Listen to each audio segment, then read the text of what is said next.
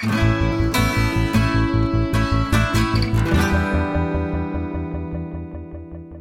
привет! Это подкаст «Давай голосом», в котором мы слушаем лучшие журналистские расследования и репортажи о России. Мы делаем этот подкаст вместе с премией «Редколлегия». Материалы отобраны экспертами редколлегии, а авторы текстов вошли в список претендентов на присуждение премии. Меня зовут Олеся Герасименко, я специальный корреспондент русской службы BBC. А меня зовут Владимир Шведов, и я заместитель главного редактора портала «Такие дела». Сегодня мы послушаем текст «Люди и лошади» авторства Марии Казанцевой, который вышел на проекте «7 на 7». Короткое описание этого текста говорит о том, что он повествует о одичавших якутских лошадях, которые живут на берегу Белого моря в отдаленном селе Кузамень. Но на самом деле этот текст вовсе не о лошадях и даже не о какой-то дикой природе Белого моря и о том, как лошади там осваиваются, которых привезли из Якутска еще в советское время. На самом деле этот текст, конечно, о людях, о том, как они взаимодействуют между собой, как по-разному относятся к новичкам и к туристам — и к самим лошадям они относятся вовсе не так, как можно подумать, потому что эти лошади вовсе не вызывают умиления и радости со стороны местных, скорее они им досаждают. И после того, как мы послушаем текст, мы позвоним его автору, Марии, и поговорим с ней о том, как она, в принципе, узнала об этой теме, что ей кажется здесь наиболее важным, и почему вообще эти лошади оказались именно там, именно в таких обстоятельствах, и что с ними будет дальше. Итак, слушаем текст «Люди и лошади», вышедший на портале 7 на 7.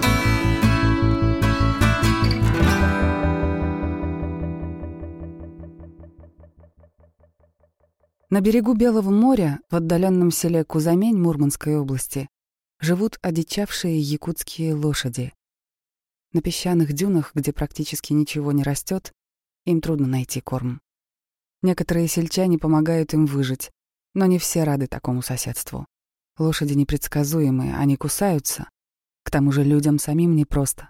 Годы сытой жизни при рыболовецком колхозе закончились, дорог нет, фельдшерский пункт закрыт, лосося можно ловить только за дорогую лицензию. Корреспондент 7 на 7 Мария Казанцева отправилась в Кузамень, чтобы узнать, как выживают люди и лошади в полярной пустыне.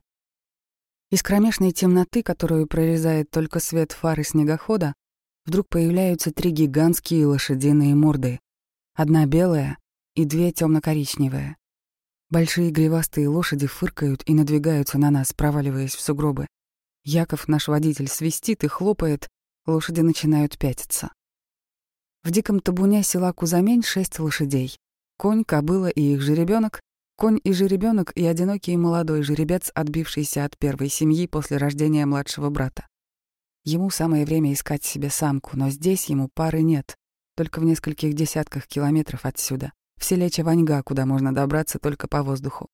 В Чаваньге на вольных хлебах живут девять лошадей. Оба табуна — потомки якутских лошадей из Аймикона, полюса холода. На Белое море, в Чаваньгу, их прародителей привезли военно-транспортным самолетом. В 1988 году один из председателей местного колхоза решил взять 17 диковатых кобылок и жеребцов на откорм, чтобы привозить колбасу с кониной. Идея себя экономически не оправдала. Часть лошадей попала в Кузамень в счет долга перед колхозом. Село Кузамень — это песчаный мыс. Правый берег омывает Белое море, левый — река Варзуга, в которой нерестится атлантический лосось. По меркам крайнего севера дорога сюда есть, от Мурманска до села 500 километров. Сначала надо ехать по федеральной трассе до районного административного центра Кандалакши.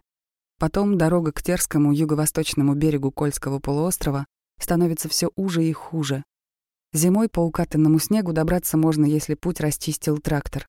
Без него Терский берег и 12 отдаленных сел и деревушек в считанные часы оказываются отрезанными от городов и столиц региона от больницы продовольственных баз.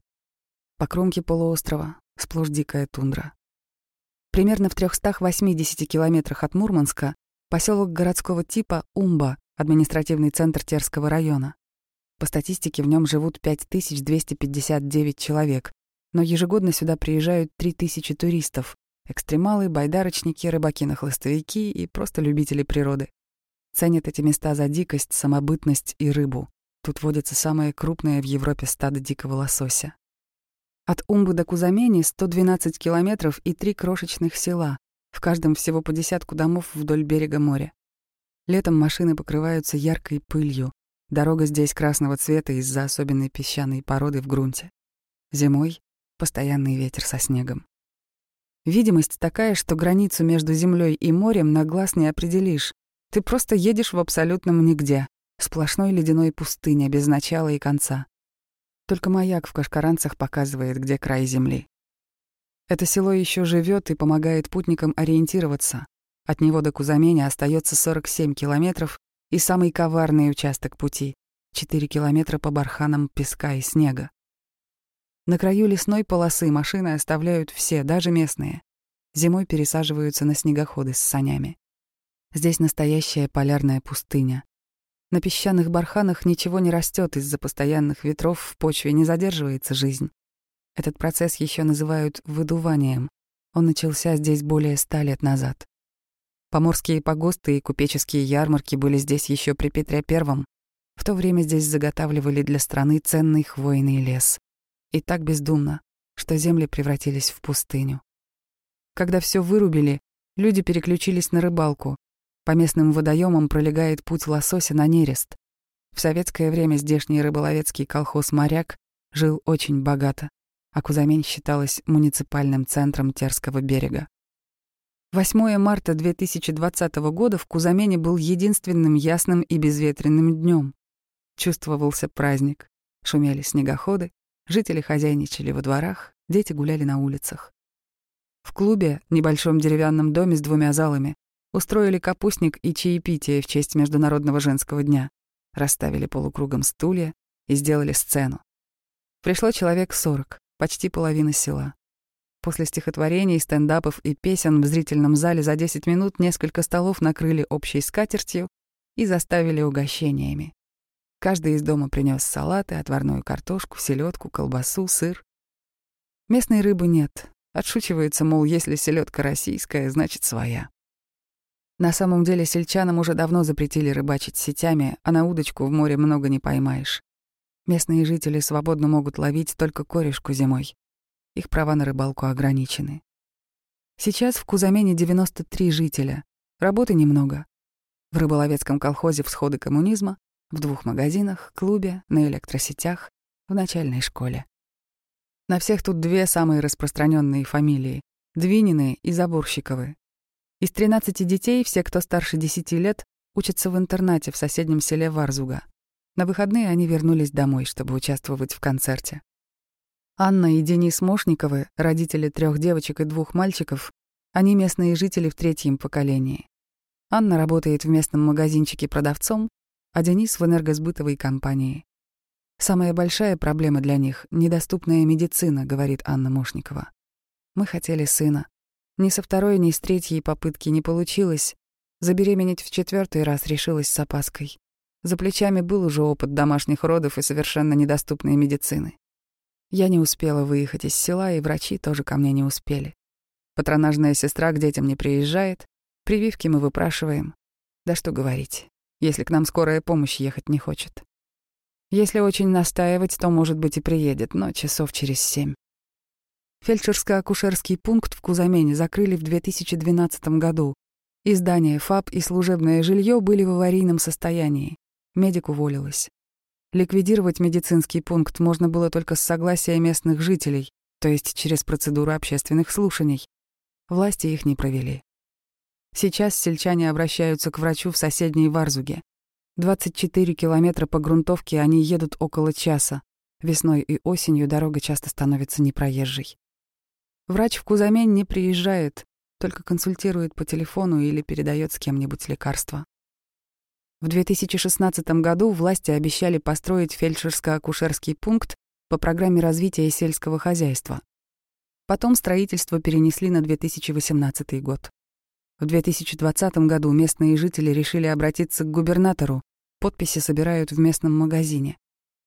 В январе дети Мошниковых заболели. Высокая температура, кашель, насморк. Ничего не помогало. Фельдшер доехала в Кузамень только на пятый день после первого обращения. Мобильная медбригада должна приезжать в отдаленные населенные пункты не реже двух раз в год, но на деле говорят, что семья должна сама поехать в Умбу, а это 300 километров туда-обратно по бездорожью. Поэтому детям до сих пор не поставили все необходимые прививки. Владимир Кондратов. Всю жизнь он работал на вредном производстве, а в Кузамень приехал 10 лет назад за тихой старостью и рыбалкой. Он говорит, что умирать ему здесь не страшно. Это самовыживание, потому что с медициной тут беда, ее нет. Я просто знаю, что болеть нельзя. За меня старого никто бороться не будет. Но ведь дети здесь и туристы, и травмы бывают, и приступы у людей, а обратиться за помощью не к кому, и выехать отсюда быстро не получается. К табуну диких лошадей многие местные относятся враждебно.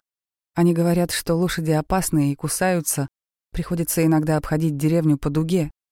Другие боятся, что лошади покалечат детей. Говорят, лошади дикие, так пусть и не шастают по помойкам, а доживают свой век в лесу. Одна из женщин говорит, что лошади генетически больны, потому что скрещиваются между собой. Ее сосед со смешком добавляет, что табун — это извращенцы, потому что кони прыгают друг на друга. Туристы, не знающие характера лошадей, страдают от них постоянно. Голодные животные могут схватить сухарь вместе с перчатками. Однажды одного рыбака, пожелавшего сделать фото в обнимку с жеребцом, Конь укусил за бок. По словам очевидцев, на месте якутского поцелуя образовалась большая черная гематома.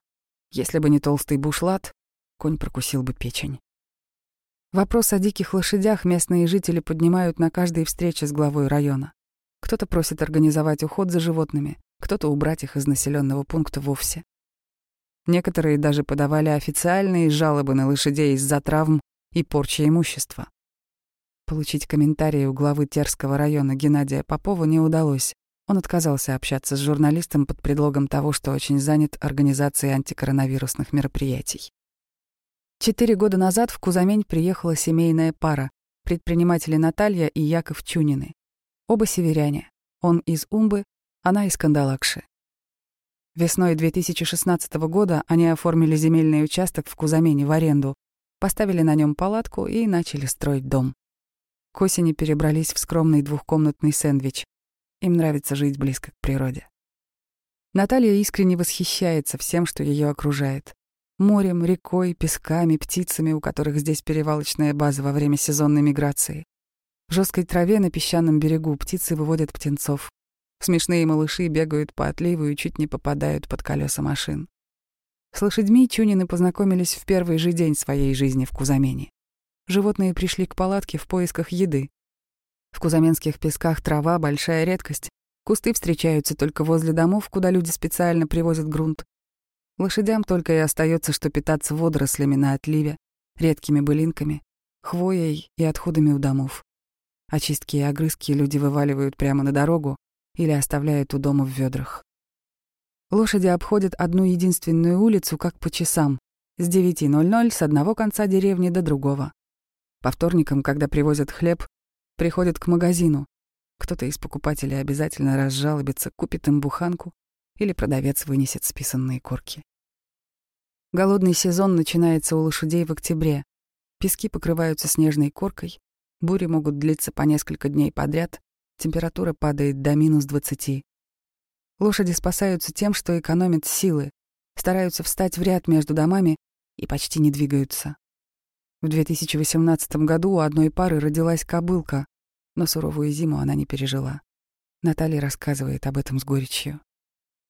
Мы возвращались с рыбалки. Я увидела, что у дома стоят конь, кобыла и кобылка. Вдруг маленькая лошадка упала.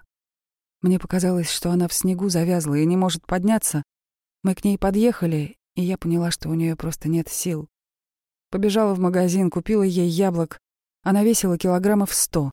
Мы ее с трудом взгромоздили на сани и снегоходом приволокли в сарай, в котором колхозники хранят сено. Стали к ней ездить. Я кашу ей варила, фрукты и овощи носила ей. Все убирала из-под нее, гриву расчесывала. И так мне было ее жалко. Она смотрела на меня как человек. И я ей смотрела в глаза и только просила, не умирай, живи, моя хорошая.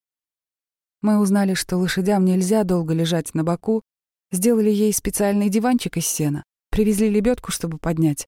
Потом приехали прямо на Пасху, а она как ногами начала стучать. Я обрадовалась, думаю, силы у нее появились. Потом у нее посинели губы, и она умерла. Мне так было горько.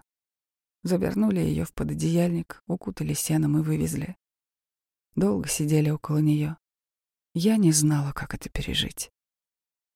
После смерти кобылки Наталья с Яковом решили взять шефство над табуном. Завели YouTube-канал «Лошади Белого моря». Наталья покупала овсянку, распаривала ее, лепила комочки и ими кормила лошадей. Но прокормить животных в одиночку сложно. Поставили в магазине ящик на еду лошадкам. В нем на самом дне лежит мелочь. Многие животных жалеют, но помочь деньгами не могут. Местная жительница Надежда Петрашка говорит, что и рада бы помочь лошадям, но сама с трудом сводит концы с концами. Даже мышку жалко, а тут лошади. Такие красивые. Но что делать, если я сама выживаю? Бывает копейка, так я брошу. Я живу рыбалкой, что поймала, то и съела. Морожусь на реке, потому что это единственный способ прокормиться. Местные колхозники с декабря начинают выдавать лошадям сено, специально для них заготовленное летом. Но одного сена мало. По сельхознормам каждой лошади требуется от 2 до 6 килограммов овса с другими концентрированными кормами в сутки. Чунины начали рассказывать о лошадях в социальных сетях. Создали группу «Дикие лошади Кольского полуострова». Жители Мурманской области откликнулись и скинулись на корм. Частных пожертвований хватило на 20 мешков овса, 20 мешков комбикорма, почти 750 килограммов моркови и два рулона сена и травяной муки. Коллектив одного из градообразующих предприятий региона доставил в село 50 мешков овса и комбикорма. Рыбакам, охотникам и отдыхающим, которых чунины принимают в своем доме, предложили взаимовыгодный обмен. Горожане везут с собой овощи для лошадей, а за это им бесплатный трансфер. Наталья и Яков организовали кормушки у своего дома. В 9.00 Яков наполняет их овсом или комбикормом. Примерно через час он вместе с Натальей едет до хранилища сена на снегоходе с санями. Лошади следуют за опекунами по глубокому снегу. Наталья говорит, что в прошлые годы они едва копыта переставляли, а сейчас рысит даже беременная кобыла. После завтрака лошадиные семьи обходят деревню, к вечеру снова приходят к дому Чуниных и Наталья выносит им сырые овощи, чаще всего морковь. Наталья мечтает, что скоро лошади смогут жить спокойно и радовать всех своей красотой. Это для них первая сытная зима за много лет, и мы уже наблюдаем, как жеребцы иногда играют между собой. Конечно, близко к ним в этот момент лучше не подходить. Животные крупные, но мы видим, что это не драки за еду. В 2012 году было несколько научных экспедиций к лошадям на Терский берег. Академик Российской академии естественных наук Валерий Калашников назвал местную популяцию Arctic Horse — арктическая лошадь. Сотрудники Архангельского НИИ сельского хозяйства сделали подробное описание типажа лошадей, составляющих стадо. Кандидат сельскохозяйственных наук, ученый-секретарь и руководитель группы племенного коневодства Архангельского НИИ сельского хозяйства Ирина Юрьева удивляется, как животные приспособились к местным суровым условиям. Она считает, что власти региона должны приложить усилия и сохранить эту удивительную популяцию лошадей. Зимой 2011-2012 года на полуострове погибли 10 лошадей, осталось 50. До 2020 года дожили только 15. Осенью 2019 года для жителей Кузамени могло многое измениться. Власти и Всемирный фонд дикой природы WWF предложили создать здесь национальный парк Терский берег, чтобы сохранить стадо дикого лосося и развивать рекреационные ресурсы. Авторы природоохранного проекта считают, что нацпарк позволит привлечь дополнительный бюджет на охрану реки, создать новые рабочие места для местных жителей и сохранить за ним приоритетное право на традиционное природопользование. В селе состоялось несколько собраний, Разработчики проекта национального парка предложили внести в границы особые территории Кашкаранцы и Кузамень, но жители идею не поддержали. Они испугались, что по закону об особо охраняемых территориях окажутся в резервации. Въезд и выезд будут контролировать, запретят строить и реконструировать дома без согласия с федеральным министерством и сажать на огородах то, что не растет в этих местах естественным образом.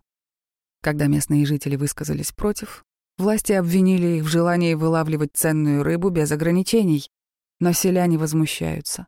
У них и так нет прав на рыбу, несмотря на то, что живут у водоемов.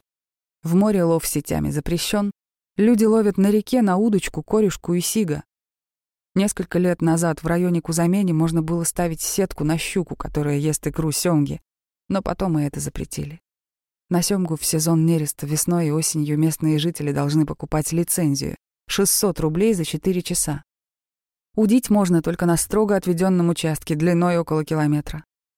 Денис Мошников рассказывает, что реку разделили на два участка. На одном можно рыбачить местным, а на другой — иностранным туристам. При этом для туристов участок куда лучше. Основное предприятие на Терском берегу — рыболовецкий колхоз «Всходы коммунизма». Это предприятие вылавливает рыбу по квотам и принимает туристов. На реках Кольского полуострова у компании шесть рыболовецких лагерей для любителей нахлыстовой ловли, гостиница и турбаза. Клиенты в основном состоятельные люди, которые могут себе позволить прилетать на рыбалку вертолетом. Декларируется, что гости рыбачат по принципу «поймал, отпустил», но даже такая рыбалка возможна только по лицензии. Главный урон рыбному стаду, по словам рыбинспекторов, наносят браконьеры. Местные жители не поняли, как именно национальный парк поможет сохранить популяцию красной рыбы, если их села находятся в устье. Рыбоучетные заграждения и лагеря колхоза находятся выше по реке, но тот участок в Азурге в проект парка не вносили. Лесник Геннадий Власов изначально поддерживал идею создания нацпарка. Но итоговый проект — это совсем не то, что обсуждалось много лет подряд. Лесник уверен, что местным жителям очень нужна работа, и мечтал, что в нацпарке местные жители смогут открыть гостевые дома, предлагать туристам местную кухню, проводить экскурсии. Но закон, напротив, жестко регламентирует всякую деятельность на территории национального парка. Теперь Власов вспоминает опыт Куршской косы в Калининградской области. Там местные жители были вынуждены уехать из домов, не имея возможности продать их. Пока Кузамень — свободное место. Наталья и Яков Чунины строят два дома для туристов, Яков говорит, что людям нужна не только рыбалка. Купание в Белом море и созерцание природы тоже востребованы. Дикие лошади восхищают гостей. И, как показал эксперимент этого года, люди способны прокормить животных. Но табун постепенно вымирает.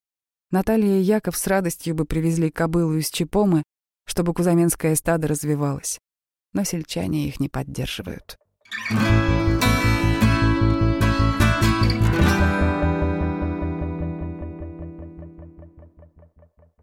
Мы послушали текст «Люди и лошади» автора Марии Казанцевой.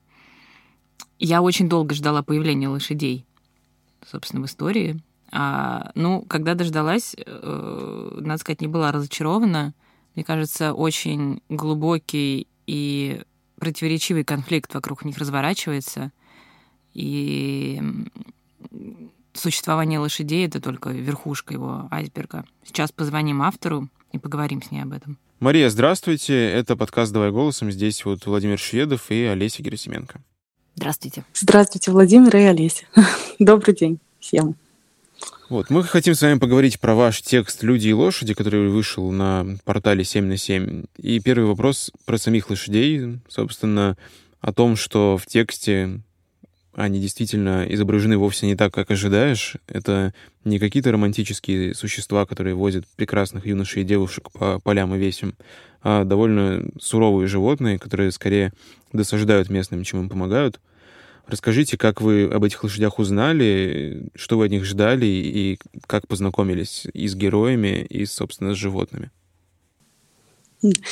А, ну, я давно знаю и лошадей, и людей, которые живут рядом с ними, тоже э, знаю достаточно давно, где-то на протяжении 10 лет. Я периодически бываю в этом населенном пункте, э, поэтому это соседство я наблюдаю давно.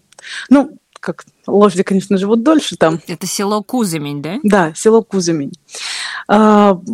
По поводу их образа. Действительно, разбиваются очарование все э, этими животными не только после прочтения текста, но даже если без всякого информационного сопровождения просто подойти к, к этим животным.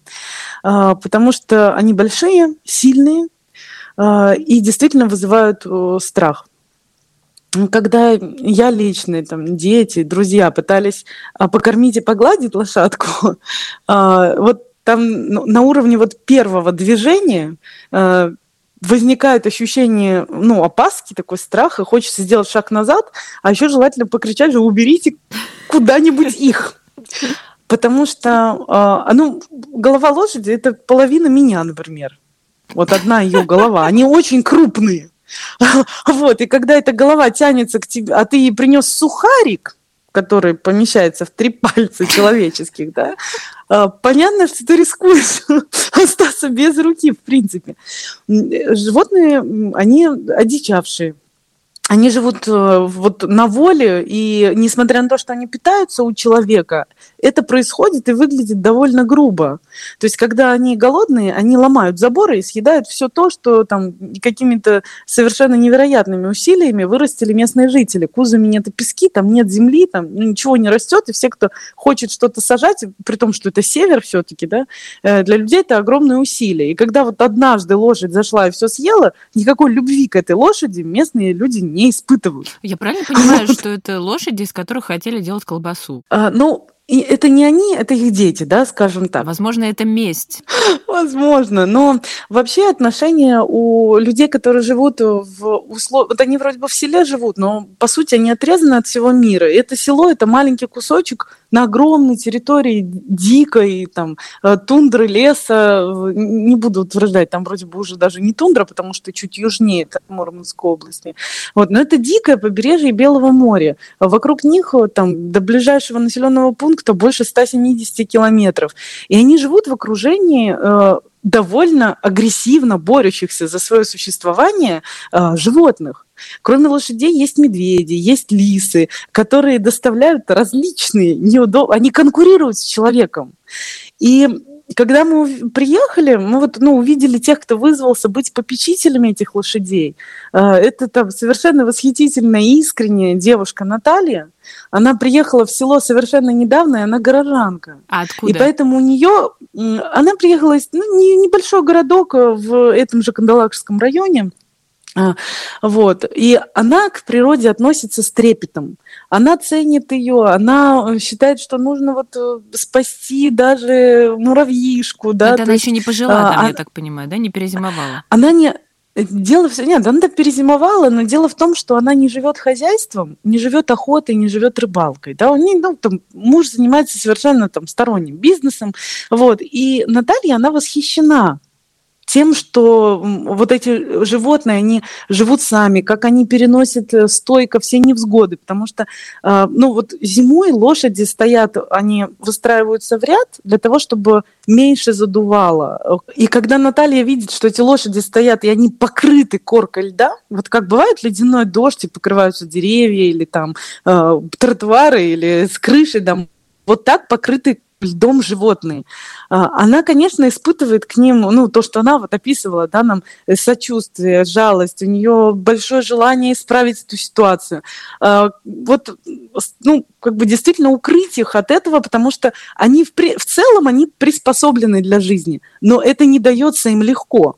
Мария, вы предвосхитили мой вопрос. Мне кажется, что там помимо конфликта дикой природы и человеческой, человеческого существования, э, есть еще вот этот конфликт вновь прибывших горожан, как вы правильно сказали, да, с местными деревенскими жителями? Или мне только показалось, вы его так слегка наметили, как они, вот, как эта новая пара, новые, новые жители деревни э, ладят с теми, кто этих лошадей называет там дегенератами и прочим? А, конфликт действительно есть э, в отношении лошадей, он прямой. Наталья считает, что лошадей нужно сохранить, и раз человек их сюда привез, то все-таки нести за это ответственность. А местным жителям они просто мешают жить, с ними жить рядом неудобно, и самое главное, ресурсов у местных жителей содержать лошадей нет.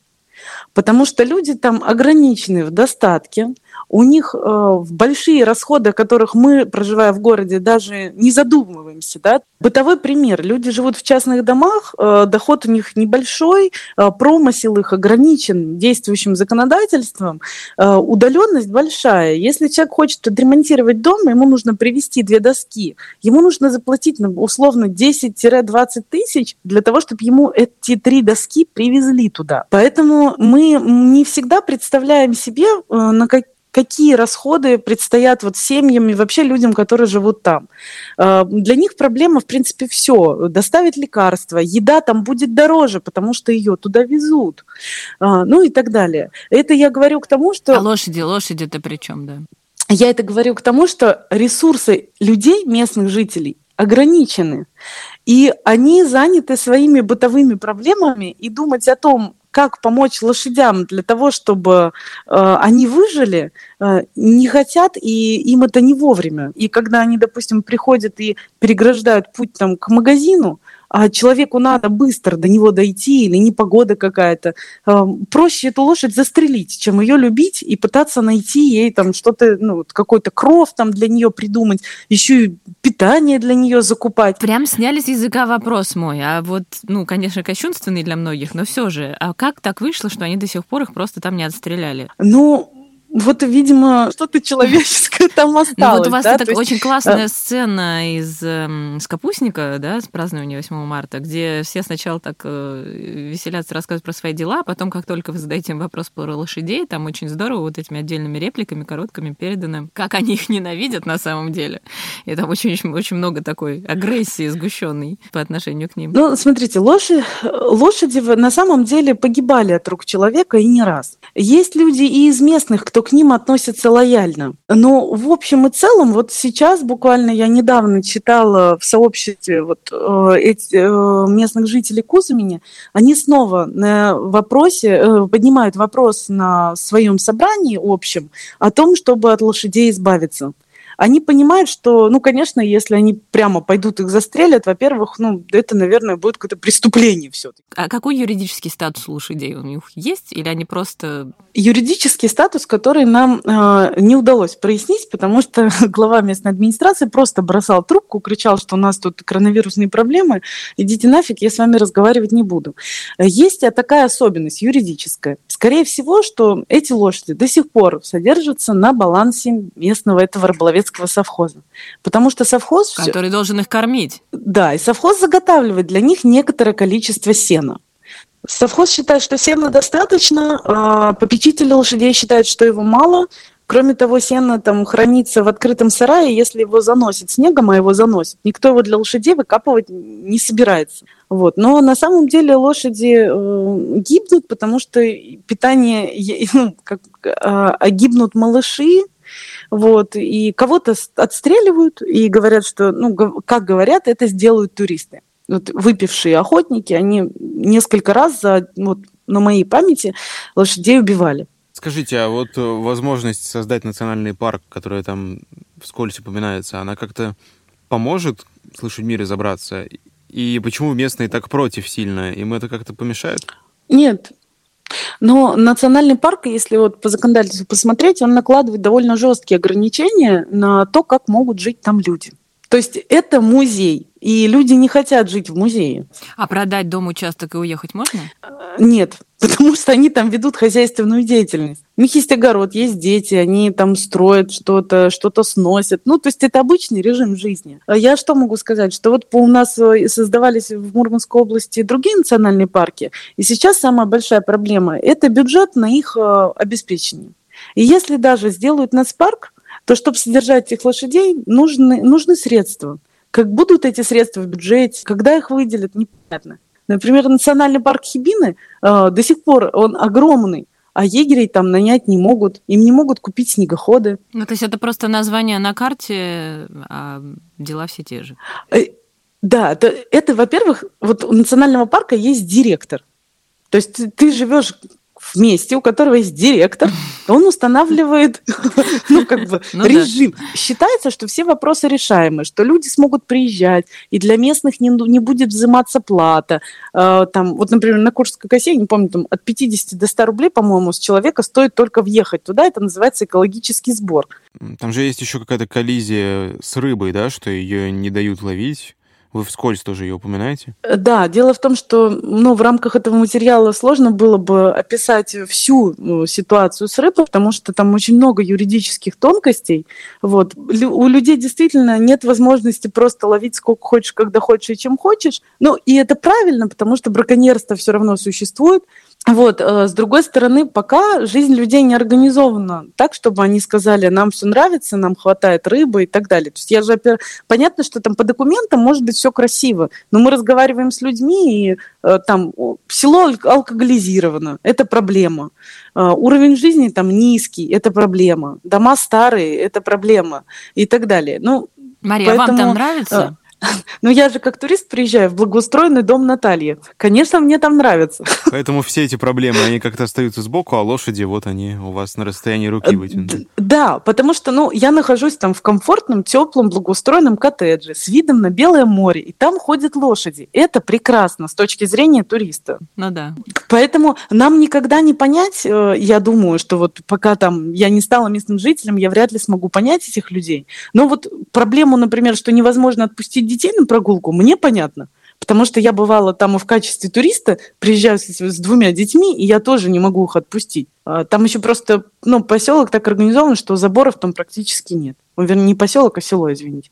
Вот, то есть там ну, есть какие-то минимальные ограждения. Действительно, риски такие, как бы не смешные. Понятно. Спасибо, Мария, большое, очень интересно. Спасибо, до свидания. До свидания.